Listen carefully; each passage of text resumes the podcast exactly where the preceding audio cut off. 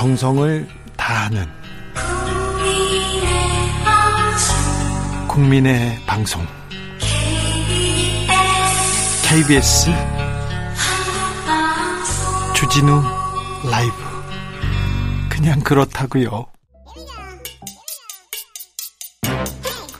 뉴스를 향한 진지한 고민 기자들의 수다. 라이브 기자실을 찾은 오늘의 기자는 KBS 김준범 기자입니다. 어서 오십시오. 네, 안녕하세요. 저 궁금한 게 있었습니다. 예. 네. KBS 단독 표기 기준을 정했다면서요? 그러니까 이게 뭐 경제 분야 뉴스는 아닌데 이 소식에 많이 관심들 가져주시던데 요새 너무 단독 분명이잖아요. 뭐 이게 뭐 기사들 보시면 네. 예를 들면 이런 거죠. 단독 네. 그리고 뭐 주진우 라이브 실시간 청취율 1위 네. 뭐 이런 기사. 그 자체는 좋은 소식이지만 그게 나 정말 세상을 깜짝 놀라게 하는 뭐 그런 특종 기사는 아니잖아요. 얼마 전에 예. 그런 거 있잖아요. 하마평. 예. 하마평 누가 총리가 될지 누가 인수위원장이 될지도 몰라요. 그런데 중앙일보에서 단독 안철수 안철수 국무총리설 이렇게 얘기하고 단독 권영세 국무총리설 그 같은 신문에서 중앙일보에서 며칠 사이에 아무렇게나 맞습니다. 얘기해요. 근데 그러니까 단독이라는 건 정말 그대로 장재원 장재원 의원과 권영세 의원이었습니다. 네. 예, 그런 식으로 어떤 기자들이 그러니까 기사의 정말 특종 네. 기사를 이제 붙여주는 수식어인데 그게 너무 남발되다 보니까 네. 실제로 저희가 한번 세봤더니 저희 KBS가 한번 네이버에서 15년 동안 단독이라는 이 수식어가 40배가 늘었습니다. 40배 근데 계속 우리나라 기자들이 40배의 특종을 더했냐 그건 전혀 아니기 아니죠. 때문에 네. 좀 남발하지 말자. 그래서 KBS만이라도 명확한 요건에 맞는 걸 단독이라고 붙이자라고 이제 기준을 정했고 세월호 때 그거 기- 기억나네요.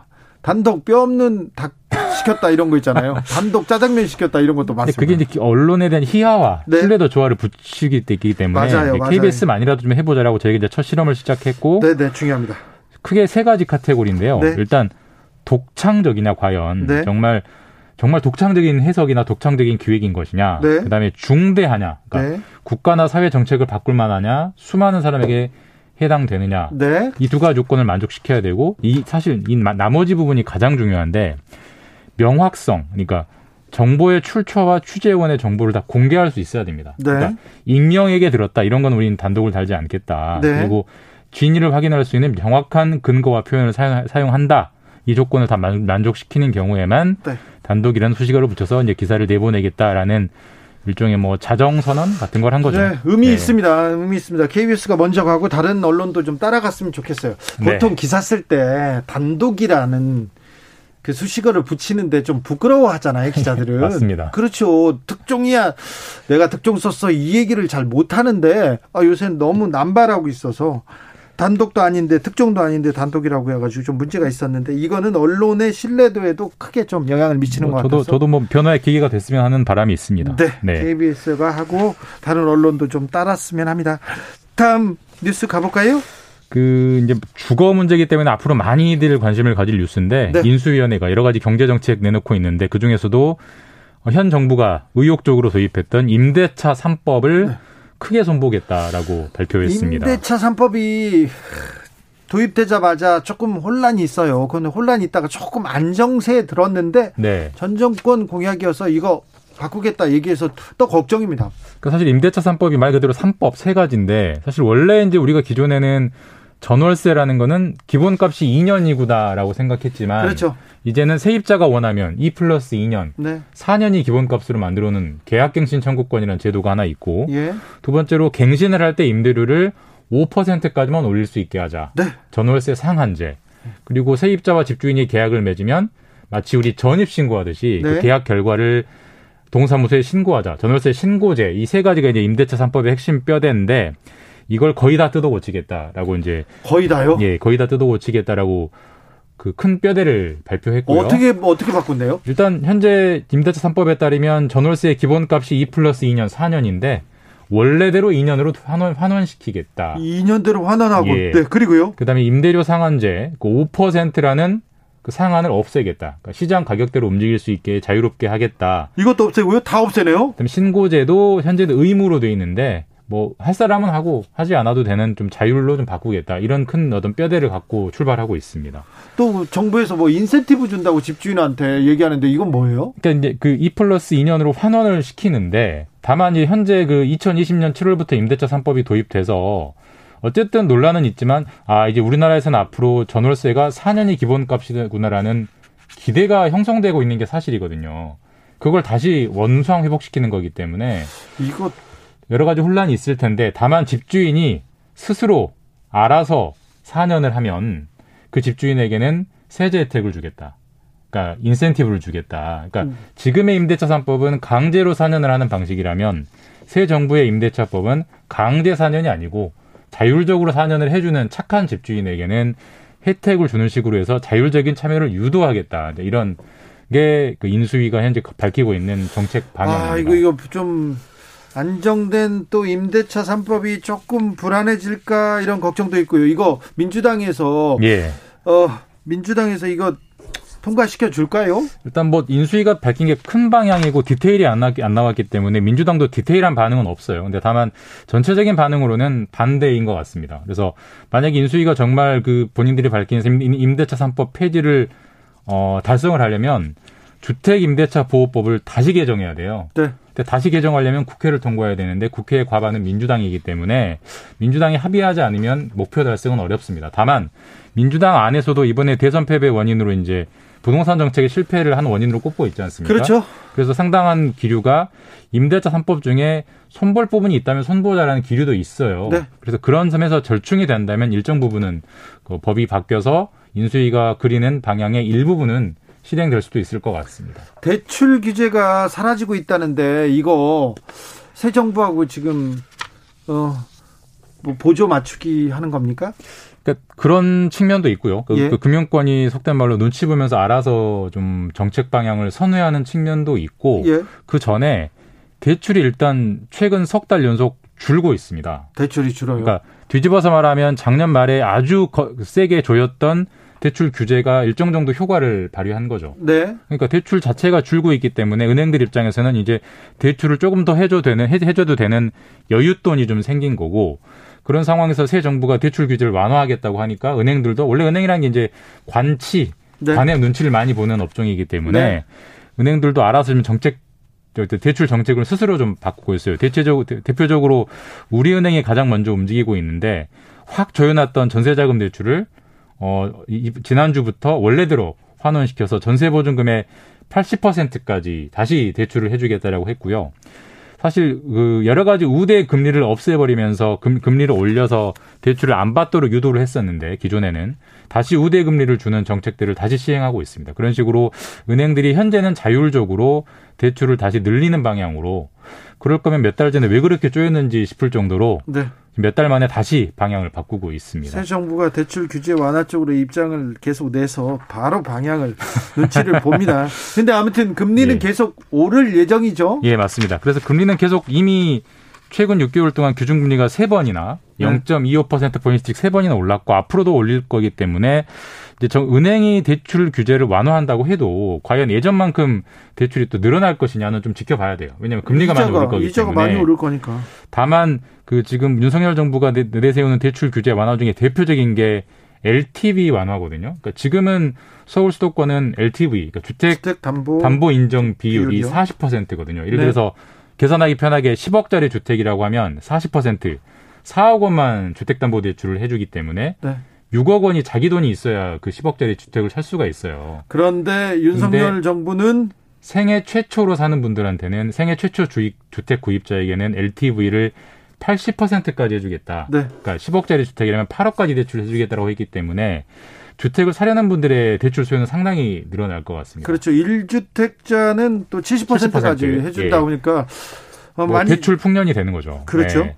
다만 이게 되면 약간 한 가지 이제 윤석열 정부로서 자기 모순이 하나 생기는데 국민의힘이 야당 시절에 아 지금도 야당이지만 그 문재인 정부를 강하게 비판했던 것 중에 하나가 문재인 정부 시절에 가계 대출이 늘어도 너무 많이 늘었다라고 비판을 했었거든요. 그렇죠. 근데 LTV를 현재 40%에서 70, 80%로 풀어주면 빚 내서 집 사란 얘기인데요. 빚 내서 집 사란 얘기고 그러면 빚을 내는 규모가 빠르게 늘겠죠. 네. 그럼 가계 대출 는다고 욕했던 정당이 막상 집고 나니까 가계 대출을 빨리 늘린다라는 비판을 받을 수밖에 없고 급격하게 늘 수도 있어요. 그 부분은 상당한 자기 모순, 약간 좀 약한 고리가 될 수 있습니다. 아무튼 이자는 비싸요. 이자는 개인의 몫입니다. 이걸 깎아주진 않습니다. 그러니까 금리와 상환 능력 고려하셔서 잘 판단하시면 될 것 같습니다.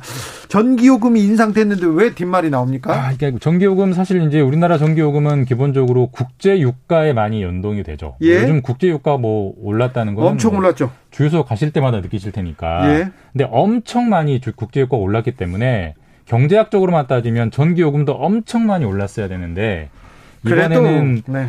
어, 킬로와트 시당 6.9원. 그러니까 체감오게 말씀드리면 4인 가족 평균 전기 사용량이라면 한 달에 2,000원 정도만 올렸거든요. 네. 근데 원래는 경제학적으로만 따지면 한 달에 한 만 원 정도는 더 내게 올렸어야 되는데 그런데 우리는 전기요금 엄격하게 규제하지 않습니까? 예, 근데 그래서 지금 이게 이렇게 안 올려버리면은 한전의 적자가 너무 커진다. 사실 작년에도 5조 원 적자를 봤는데 지금 이런 식으로 전기요금을 안 올리면 올해는 한전이 한 20조 원 정도 적자를 볼 수 있다 이런 전망이 있어요. 아, 그래요?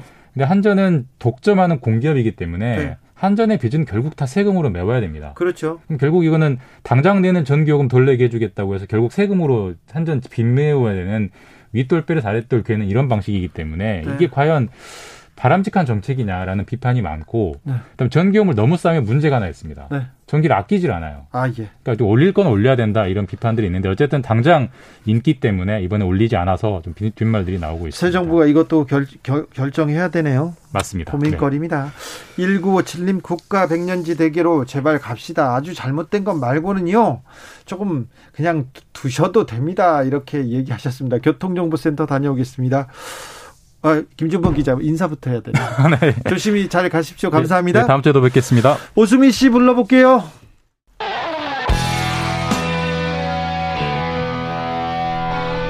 스치기만 해도 똑똑해진다. 드라이브 스루 시사 주진우 라이브.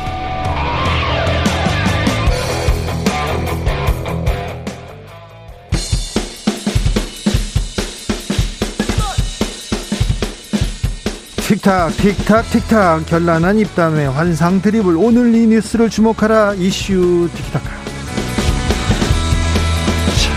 머리 끝부터 발끝까지 핫 이슈 더 뜨겁게 이야기 나눠봅니다. 청코너 최진봉 성공회대 교수 어서 오세요. 예, 안녕하십니까. 최진봉입니다. 홍코너 김병민 전 국민의힘 선대본부 대변인 어서 네, 오세요. 반갑습니다. 네잘 계시죠? 오늘 윤석열 당선인 저 급식 급식소 가서 배식 봉사하시더라고요 어, 그렇습니까? 네. 약속을 지키는 오. 차원에서 뭐 이렇게 보도가 되고 있던데요. 네. 지난달이었나 그 선거 중에 카톨릭 대주교님을 만나 뵙고 또 추기경님도 뵀었는데 선거 끝나고 이제 취임하면 찾아보겠다라고도 얘기를 했던 기억이 납니다. 네. 예, 아직 취임은 하지 않았지만 와서 이렇게 배식 봉사도 같이 하고 하는 모습들 보면서 약속을 지키는 모습 또 어렵게 함께 어, 누군가를 위해서 봉사하는 모습도 보기 좋다는 평가들이 많은 것 같습니다. 네. 음, 뭐 잘했어요. 잘했습니다. 자 오늘 예. 안철수 아, 맞아요. 위원장이 음. 나 이제 총리 안 한다. 음, 음. 그리고 나는 뭐 입각도 안 한다. 나 선거도 안 나간다. 이렇게 얘기하더라고요. 그래서 차기 총리 후보군 이렇게 막 꾸려지더라고요. 음. 그러니까 저는 그래서 여러 가지 생각을 해봤어요. 왜 그랬을까? 사실은 총리에 대한 마음이 없었던 건 아닌 것 같거든요. 왜냐하면 단일화 할 때만 해도 행정 경험을 얘기를 했고 행정 경험에 성과를 내고 싶다는 얘기까지 했지 않습니까? 네. 그래서 인수위원장 거쳐서 총리까지 갈 것이다라는 생각을 했는데 어, 오늘 이제 얘기를 들어보니 그래서 저는 개인적으로 개인 생각입니다. 이거는 정말 네. 개인적인 판단인데 콜이 안 오니까 먼저 본인이 이거를 그냥 포기한 게 아니실까? 권성동 네. 윤핵관 권성동 의원도 이 네. 총리까지 바라면 그렇죠. 욕심이다 그런 얘기 얘기했죠. 있었잖아요. 예, 네. 그래서 이제 아마 그 그런 분위기가 감지된 것 같아요. 그러다 네. 보니 본인이 계속 총리를 하겠다고 버티는 것이 별로 좋은 모양새가 아닐 수 있다라는 생각을 했을 거고 두 예. 번째는 이 총리를 맡게 되면 성과를 내기보다는 부담이 더 커질 수 있어요. 예. 특히 이제 초창기 정부는 여소야대 정국에서 여러 가지 어려움이 있지 않겠어요. 그런 예. 과정에서 본다고 하면 충돌이 일어날 수 있고 그다음에 추진하는 일이 상당히 많은 부분 좀 어려움이 있을 수도 있거든요. 네. 근데 그 책임을 경우 본인이 다 지게 되는 거잖아요. 예. 세 번째는 저는 국민의당에 있는 사람들의 어떤 지분, 그러니까 합당 과정에서 본인도 역할을 해야 되는 게 있을 거라고 봅니다. 물론 지금 당장 당 대표를 할 수는 없지만 당에 들어가서 어쨌든 합당 과정에서 지분을 더 많이 확보하기 위해서라도 본인이 좀 당의 역할을 할 수 있는 쪽으로 가는 게 맞지 않겠나 이렇게 아마 판단한 게 아닌가 하는 생각이 듭니다. 네. 네. 고민이 많으셨던 것 같은데요. 그러니까. 네, 오늘 보니까. 근데 그 총리로서 역할을 잘하면 음. 이낙연 전 대표처럼 총리의 직을 가지고 있는 동안 유력한 대권 주자로 올라설 수 있는 기회도 있다고 생각을 합니다. 예. 근데 생각해 보면 이낙연 전 대표는 문재인 대통령과 거의 한 몸처럼 움직였던 거기 때문에 지금도 여전히 친문 진영 하면 또 이낙연 전 대표를 얘기하지 않습니까? 근데 안철수 위원장이 만약에 총리를 해서 친윤 안철수 이렇게 딱 그 묶이면. 자리매김하기에는 음. 뭔가 본인의 정치적 행보와도 결이 안 맞는다고 생각했을 가능성도 일부 있을 것 같고요. 그러네요. 어, 결국은 5년 뒤에 있는 대통령 선거를 향해서 움직일 수밖에 없는 정치적 숙명이 있을 텐데 어, 지금 인수위원장으로서 좋은 성과를 내면 음, 윤석열 정부의 청사진을 그리는 데까지 역할을 했다는 음, 본인의 성과를 쥐고 네. 그 다음 당으로 돌아가서 정치를 하는 게 본인에게는 이롭다고 판단했을 가능성이 높지 않는가 싶습니다. 그런 판단일 거예요. 네, 음. 그 분석에 좀 동의하는 측면이 예, 있습니다. 여러분도 많이 그렇게 동의하고 계십니다. 1407님께서는 인수위, 인수위원회 유튜브 좀 보세요. 너무 열심히 합니다. 용산 이야기는 거의 없습니다. 기자들에게 브리핑 계속 하고 있으니까 브리핑 보고 평가하십시오. 훌륭한 인재 구성입니다. 이렇게 얘기했습니다. 뭐 하나 물어볼게요. 네. 김기현, 원- 김기현 원내대표 음. 왜 네. 그만뒀대요? 아, 이제 원내대표 선거를 해야 되잖아요. 네. 임기가 조금 남아 있는 남았는데. 상태에 음. 네.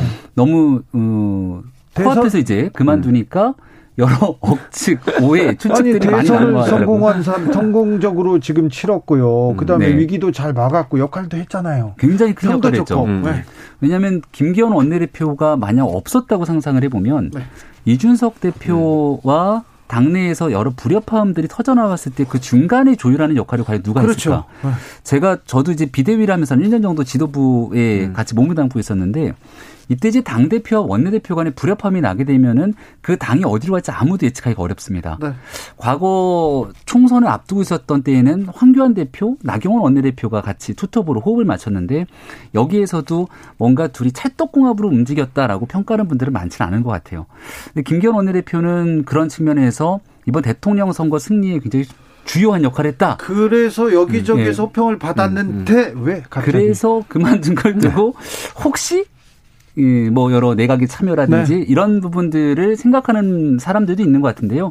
제가 아는 김기현 원내대표님은 정치적 사심이 없으신 분이라 정말 어, 새로운 원내대표가 신속하게 뽑혀서 지방선거를 혼란스럽지 않게 치러내기를 바라는 마음을 갖고 있지 않을까 김 싶습니다. 대변인 정치인이 사심 없다는 말을 어떻게 믿어요? 정치적 사심이 없다는. 네. 그 말을 어떻게 믿어요? 그럼 권영진 대구시장은 왜 불출마 선언했어요? 아, 거- 이- 이게 조금 약간 미스테리긴 하죠. 왜냐하면 출마에 대한 의지를 강력하게 비쳤는데, 음. 근데 결국 광역단체장 선거는 여론조사를 비롯한 경선을 진행할 수밖에 없는데 음. 일부에서 제기하는 분석입니다. 네. 전망은 여론조사를 토대로 지금 나와 있는 많은 후보군들이 있는데 어, 고민 끝에 끝까지 가기보다는 여기서 음, 본인 스스로 재선에 만족하고 내려놓는 모습들을 보여주면서 다음 정치를 도모하는 것이 네. 어, 도움이 되지 않겠는가라는 분석들을 많이 하는 것 같은데 내용은 사실 정말 모르겠습니다. 네. 네. 네, 또 물어볼게요. 네. 인수위에서 왜 이준- 저한테만 물어보세요? 우리 최진봉 교수님. 짧게 저는 모르잖아요. 인수위. 인수위가 아니, 어떻게 돌아가는지 모르기 몰라요. 때문에. 인수위에서 이준석 대표의 행보에 대해서는 또 어떻게 봐요? 인수위에세요? 아니 아니 윤석열 어, 당선인 주변에서 아, 알 수가 없는 거죠. 알 수가 없어요. 확실한 건 어, 인수위 이준석 대표의 당 이 모든 게 다 따로따로 떨어져 있는 게 아니라 네. 인수위의 성과를 바탕으로 5월 10일 윤석열 정부가 출범하게 되고요. 네. 이 출범되는 어, 새 정부의 평가와 함께 이게 이제 당 당으로 치러지게 되는 6월 1일 지방선거까지 다 한 몸처럼 얽혀 돌아가게 됩니다.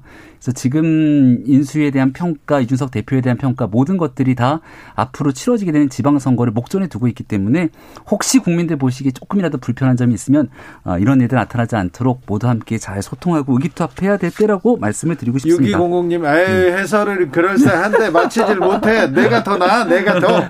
이번 총리 박주선 얘기합니다. 어. 세게 나오셨는데. 세게 나오셨 는데, 진짜. 네, 이제 음. 총리 이렇게 그림 그리고 있겠죠? 어, 예, 그게 제일 중요하죠. 음. 네. 그리고 지금 나오고 있는 얘기 보면은 머지 않아서 총리 후보군 짠하고 발표를 음. 할 수밖에 없을 겁니다. 시간상으로 얼마 안 남았기 때문에.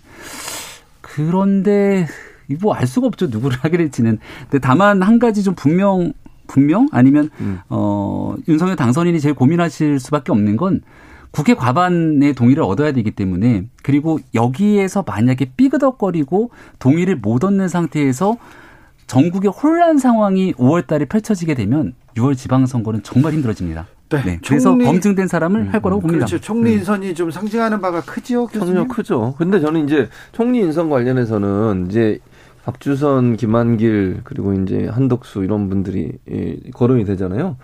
근데 저는 그 이런 생각이 들어요. 계속 그 당선인도 그런 얘기 했잖아요. 경제 원팀. 그 총리, 경제부총리, 경제수석까지 한 몸으로 움직일 수 있는 경제 원팀을 만들겠다고 얘기해요. 김은혜 당비 네, 대변인도 그런 얘기를 했었고.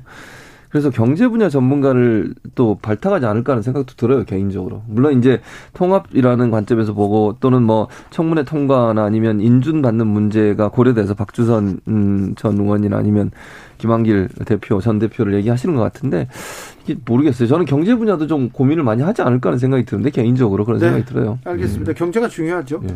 경제가 중요합니다. 민생이 중요하고 그런데 옷값이 그렇게 왜 그렇게 지금 중요 관심사로 떠올랐는지 모르겠습니다.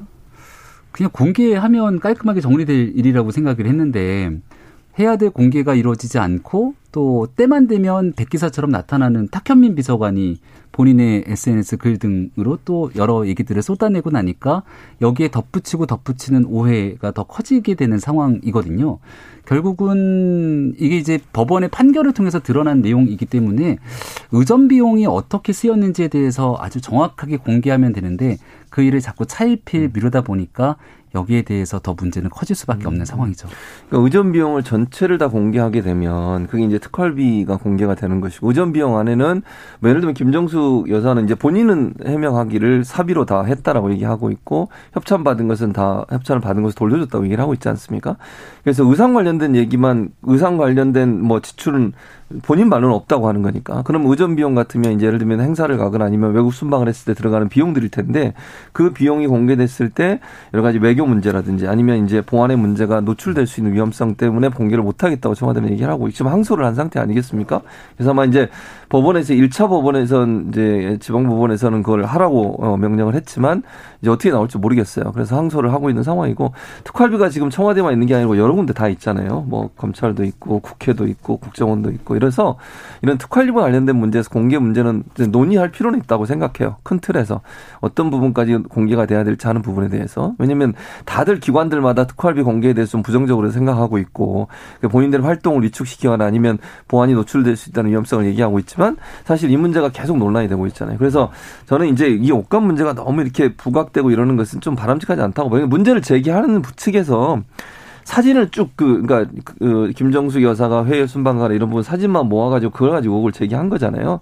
좀 더 뭐 예컨대 무슨 특활비가 잘못 쓰였다는 증거가 좀 더 명확하다고 하면 설득력이 있을 텐데 그 부분 가지고 이렇게 옷을 많이 입은 다른 옷을 입은 장면이 많으니 그 돈을 다 썼을 거다라고 추측해서 그렇게 얘기하고 공격을 하는 것은 조금 저는 지나친 어떤 공격이 아닌가 하는 생각이 듭니다. 네. 그 문재인 정부가 출범했던 2017년도에 민주당과 또 문재인 대통령이 어떤 방식으로 전 정부를 이 정치 공세했는지를 생각해 보면 지금 임기 말에 이 내용이 그렇게 과하지 않을 수 있다는 것을 아마 본인들도 느낄 거라고 생각합니다. 근데 저는 도돌이표처럼 정권 말에 그리고 새로운 정권이 태어날 때 이런 일들이 반복되지는 않았으면 좋겠다는 생각이거든요. 그러니까 이 일을 정치 공세로 활용하고자 하는 생각도 저는 없다고 보는데 다만 법원의 판결이 나서 문제를 제기하고 있는 시민단체 그리고 네티즌들이 있으니 깔끔하게 정리하고 공개하면서 잘못된 게 있으면 인정하고 그렇게 좀 지나가는 것이 혼란을 바로잡는 길이라고 봅니다. 음, 박근혜 정부에서도 이명박 정부에서도 음. 특활비가 공개된 적은 없습니다. 근데 음. 그런데 박근혜 대통령은 국정원 특활비로 네. 옷을 음. 샀던 그리고 핸드백을 샀던 그 기록 때문에 그 기록 때문에 그 그런 내용이 있었죠. 그때 수사를 윤석열 검사가 잘했습니다. 네. 그리고 그렇게 근데 해서 출범한 문재인 대통령이 나는 청와대에 들어가면 치약 칫솔도 내 돈으로 쓰겠다라고 음. 얘기를 했기 때문에 논란이 더 커지고 있죠. 그 사서 쓴 거예요. 네. 그 옷도 내 돈으로 썼, 내돈 내산이면 문제가 내돈 없는데 내산으로. 네. 내돈 내산이 아니라는 얘기가 자꾸 나오니까 문제가 그러니까 이제 커지죠. 의혹이라고 하는 것은 지금 김병민 대변인 말씀처럼 의혹을 제기할 수는 있는데 그게 근거가 그렇게 저는 빈약하다고 생각해요. 그래서 네. 지금 문제를 제기하는 겁니다. 알겠습니다. 지금 민생으로 뭐 경제로 가야 되는데 아무튼 용산 얘기 그리고는 지금은 온 얘기를 하고 있어서 조금 그렇습니다. 5718님 초창기 정부의 모습은 환상적이지만 시일이 지나면 그저 그렇습니다. 이게 우리나라는 그래요. 이렇게 걱정하시는 분도 있는데요.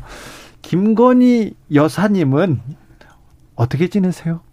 오늘 언론 보도된 걸 보니까 취임식에서 공식적으로 좀 활동을 나온다. 하는 것 같은 네. 예, 예, 보도들을 접했습니다. 뭐 당연한 얘기라고 저는 생각을 하고요. 그래도 윤핵관 김병민은 네. 좀 알고 있을 텐데요. 아, 제가 윤핵관이라는 내용에 또 동의하기가 좀 어렵고. 아니, 왜냐면, 예. 윤석열이 가는 데는 김병민이 있다. 그 지금껏 그 굉장히 큰 공헌을 했죠. 아, 선거 때 열심히 뛰었던 거고요. 선거 때또 그리고 또 많은 얘기, 많은 논란에 대해서 논란을 해설하고 설명하면서 그렇죠. 큰 음. 역할을 네. 했죠. 음. 자, 그래서 그래서 네. 음. 김건 친이계는 아닙니다. 친이계는 아니어서 지금 민수희하고는 가깝진 않은 것 같습니다. 그런데요. 네. 자, 아, 예. 그 늘 얘기를 했던 것처럼 어, 대통령을 옆에서 어, 배우자로서 네. 내조하기 위한 역할들을 하겠다고 했고 또 사회적으로 그늘진 곳이 있으면 그런 부분들을 찾아서 소소한 역할들을 하겠다고 했기 때문에 그런 측면에서 국민적 눈높이를 맞추려고 할 거라 보고요. 취임식 같은 경우는 당연히 대통령과 함께 나와- 또 나오겠죠. 대통령의 배우자로서 같이 나서야 되는 거니까 그런 김건희 여사가 또 나왔을 때 어떤 의상을 입고 또 어떤 음, 국민들을 향한 메시지를 하는지 등에 대해서도 많은 관심들을 가지고 있을 거라고 굉장히 봅니다. 큰 관심사를 굉장히 큰 같아요. 네, 네, 이슈를 앞으로. 몰고 다닐 것 같아요. 그렇죠. 이슈를 많이 잡으려고 언론들도 이제 그걸 주목해서 기사를 쓸 것 같고 좀 지켜봐야죠. 어떤 방식으로 쓸지는 이제 언론들의 네. 선택이니까. 네. 김병민 대변인 예. 지방선거에서 민주당이 어, 이렇게 후보들이 지금 하나씩 둘씩 이렇게 나오고 이렇게 꾸려지지 않습니까? 진영이 네. 어떻게 보고 계세요? 조금 전에 김동연 예. 음. 어, 대표가 대표도 여기 다- 왔다가 다녀- 다녀 가고 네. 굉장히 밝게 웃으면서 자신감 있게 하더라고요. 네. 근데 그 앞으로 선거가 꽤 짧다면 짧지만 네. 남아 있는 기간 동안 요동칠 수 있는 변수들이 너무 많거든요. 네. 지방선거는 한두 사람을 뽑는 게 아니라 우리가 광역 단체장부터 마지막 기초 의원에 이르기까지 어, 교육감까지 치면 일곱 명의 후보를 한 번에 선출해야 돼서 그래서요. 그 정세 분석 그리고 이게 그러니까 하나의 정치 흐름에 같이 쓰려고 할 수 있거든요. 네. 그러니까 개별 후보자의 경쟁력도 매우 중요하지만 음. 윤석열 정부가 5월 10일 출범하는 가운데 국민들께 얼마나 박수 받으면서 호응을 끌어낼 수 있는가. 그렇죠. 아니면 이렇게 투표를 했는데 그 기대치에 미치지 음. 못한다라고 하는 이 두 가지 측면에서 사실 지방선거는 결정될 수밖에 없다고 봅니다. 맞아요. 그러니까 그게 평가가 될 거라고 봐요. 그리고 국민들 입장에서는 만약 윤- 윤석열 정부가 정말 국민들의 기대치에 못 미친다고 하면 견제하기 위해서라도 민주당을 지지할 가능성이 저는 있다고 봐요. 그래서 더 긴장해야 한다고 저는 생각을 하고 국민들이 원하는 방향으로 정부가 이끌어질 수 있도록 어좀 목소리 귀를 기울이고 그리고 너무 독단적인 행동이라고 비치지 않을 수 있도록 하는 것이 필요하다. 저는 개인적으로 이렇게 조언을 드리고 싶습니다. 많이 성원해 주십시오. 네, 윤석열 정부에 대한 기대치가 이렇게 왜 이렇게 낮, 낮게 나오는 건가요? 어, 일단은 그 우리가 대통령 선거 결과가 굉장히 박빙의 선거가 예. 치러지자마자 두 달 뒤에 또 지방선거가 있는 상태이기 때문에 아무래도 지지층이 결집돼 있었던 상황이 선거 국면으로 쭉 이어진다 이런 생각이 들고요. 예. 두 번째는 이제 그 당선되고 난 다음 국민께 보여지는 여러 행보들을 보다 더 소탈하고 국민들께 다가서기 위한 노력들이 진행돼야 되는데 국민들 보시기에는 다소 아쉬웠던 점들이 몇 가지 쏟아졌던 것이 아닌가 싶기도 합니다. 근데 중요한 건 여론이라고 하는 건 어느 한 순간에 고정돼 있는 게 아니잖아요.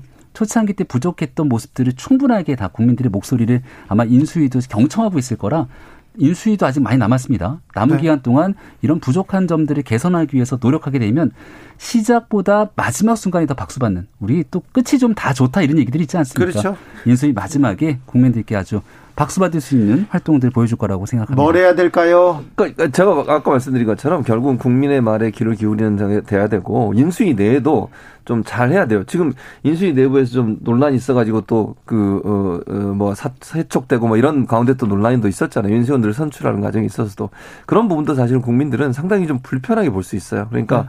그런 부분 절대 다시 말씀드리면 점령군처럼 느껴질 수 있는 행동을 하면 안 된다는 거 겸손해야 되고 상대 진영의 얘기도 귀를 기울이는 모습을 보여주는 게 반드시 필요하다고 봅니다. 알겠습니다. 최진봉 교수님, 김병민 대변인 감사합니다. 감사합니다. 네, 고맙습니다. 김덕명님 중요한 것은 공약의 실천을 위해서 어떻게 처리해야 하는지 다 지켜본다는 겁니다. 차근차근 잘하세요 이렇게 얘기합니다.